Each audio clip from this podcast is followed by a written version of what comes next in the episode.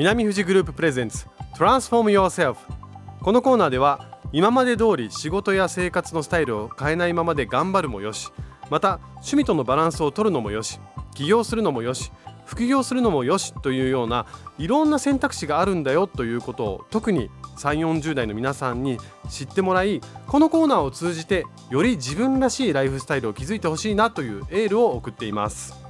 今週も自身での起業を踏まえ1000社を超えるさまざまな企業をサポートしてきた南富士グループの公認会計士で理事長の大場隆彦さんと一緒にお送りしていきます。はい第11回目のゲストは医療機関のデジタル化支援マーケティング支援を展開している株式会社セルエージェント代表取締役の望月伊佐也さんです。今日は望月さんと大場さんに SBS 東京スタジオから出演いただきます。望月さん大場さんよろしくお願いします。よろしくお願いします。よろしくお願いします。よろしくお願いします。お願いします。大場さんまずはじめに望月さんとのこうつながりについて教えてください。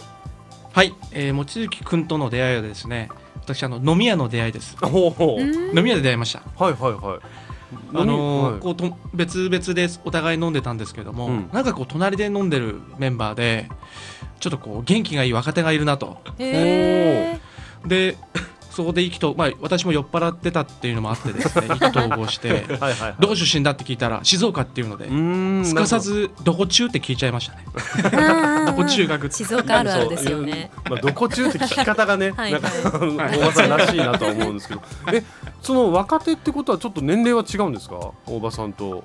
そうなんです。彼はまだ28かな？7 7ですね。はい27歳ですね。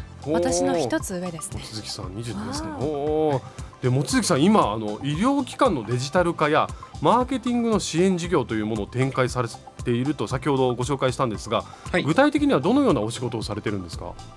はい、えー、とそうですね、えっと、僕ら会社は、まあ、医療機関って基本的にはこうお医者様うん。がこう開業されるっていうのがこう、まあ、一般的だと思うんですけれども、はいはい。まあ、我々で言うと、まあ、資金、まあ、お金的なところから、うんこうプロモーションであるとかこうバックオフィス採用人事であるとかっていうところを全部一貫して我々がこうプロデュースさせていただいて、うんまあ、医療機関のこう運営支援みたいなところをこう事業としてやっているっていうところになりますね。うーん、なるほど、じゃあ、もう医療機関のサポーター。も助けているっていうことですね。はい。はい。でお医者さんにはその現場の医療の医療行為に集中してもらうと。でその周辺のかゆいところに、えー手が届くようなことっていうのを、まあ、全て望月の会社がサポートします、まあ、こんな感じイメージですかね。はい、なるほど。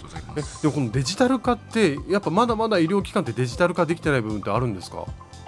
そうですね、うんそれこそこう、まあ、最近でやっとこう、えっと、ウェブ予約がこうできるクリニックが出てきたりだとか、はい。あのお医者さんって患者様の情報をカルテって言ってこう、うんうん。診療力を残していくんですけど、うん。それもこう紙でやっているクリニックさんがやっぱまだ、まあ、たくさんあったりだとか、まあ、そこでそのこう業務効率化もそうですし、まあ、患者さんのこう、まあ、いわゆるこう受診しやすさを作っていくみたいなところで、うん。まあ、DX 化って僕らはこう掲げているっていうところですねデジタル化っていうところ。なるほどね。じゃあもうどんどんどんどん電子カルテになっていくってことだ今後、そっか。えでも望月さんは大学を卒業してから就職をして社会人経験を経て、今の会社を起業されたということなんですがどのようなきっかけでそういうふうになったんですか、そうですね。最初こうバーエージェントという会社に入社させていただいたんですけれども、うんうん。はい。まあもう基本そこの社内文化的にこうまあ起業家精神というか、うんはいはい、まあそういうのがすごいあったのへで、えっ、ともう本当にそれがもうきっかけといいますか、もううんもうやるからにはいつか起業したいみたいな、本当に。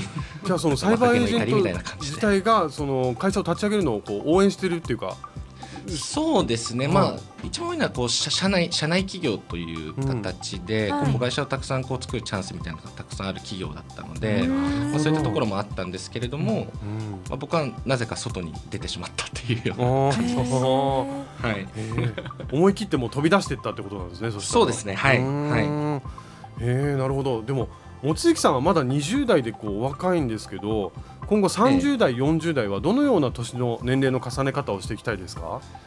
そうですね、まあ、年齢を重ねるごとにこう事業サイズ自分の会社のこう事業サイズであるとか、うんまあ、こう向き合っているこう社会課題のこううん深さみたいなところがこう年齢に伴ってこう大きくなっていくみたいなところが、こうまず、まあ、そうなっていかないとなっていうふうに思っているところですよね。なるほど。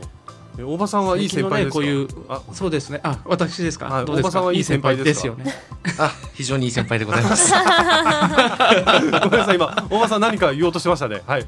あやっぱりこう20代にもかかわらずこの社会課題っていう言葉を使われるあたりが僕はすごいあの大人だなと思うんですけど、うーん我々が20代の時というのは、まあ、そういう言葉すら知らなかった いい。に世代ですので、まあ、最近の若い方は本当にあの志が高いなっていうのは感じますね。本当にそうですよね、だから望月さんが本当30代40代になっていくのがもう今40代の僕でもすごく楽しみですもん、そうですよね。ううん。ん、でじゃあ大場さん最後の質問をお願いいたします、はい、えー最後に毎回この言葉をゲストの皆さんに投げかけているのですが望月さんにとっての自分らしいライフスタイルとは？もう365日仕事です、おね。う心強い。わなるほどね。ですねえでもなんか20代はそれでいいと思う。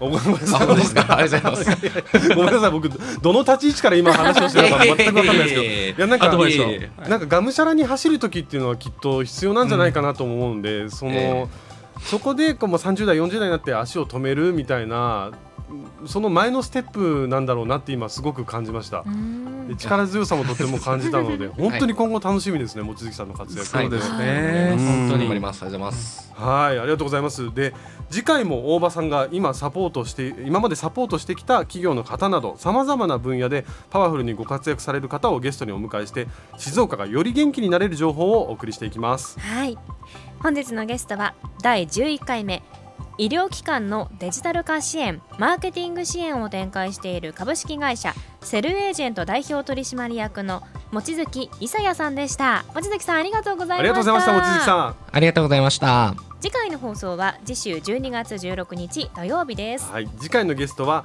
20代ながら2度目の起業をし美容関連のメディア事業を立ち上げている株式会社 M1 代表を務めている静岡高校出身の起業家長島優斗さんです。はいまたこのコーナーはインターネットの音声配信サービスポッドキャストで配信をしています Spotify、Amazon、Apple のポッドキャストサービスでアルファベットで南スペース富士で検索をしてみてください以上南富士グループプレゼンツトランスフォームヨーセルフのコーナーでした。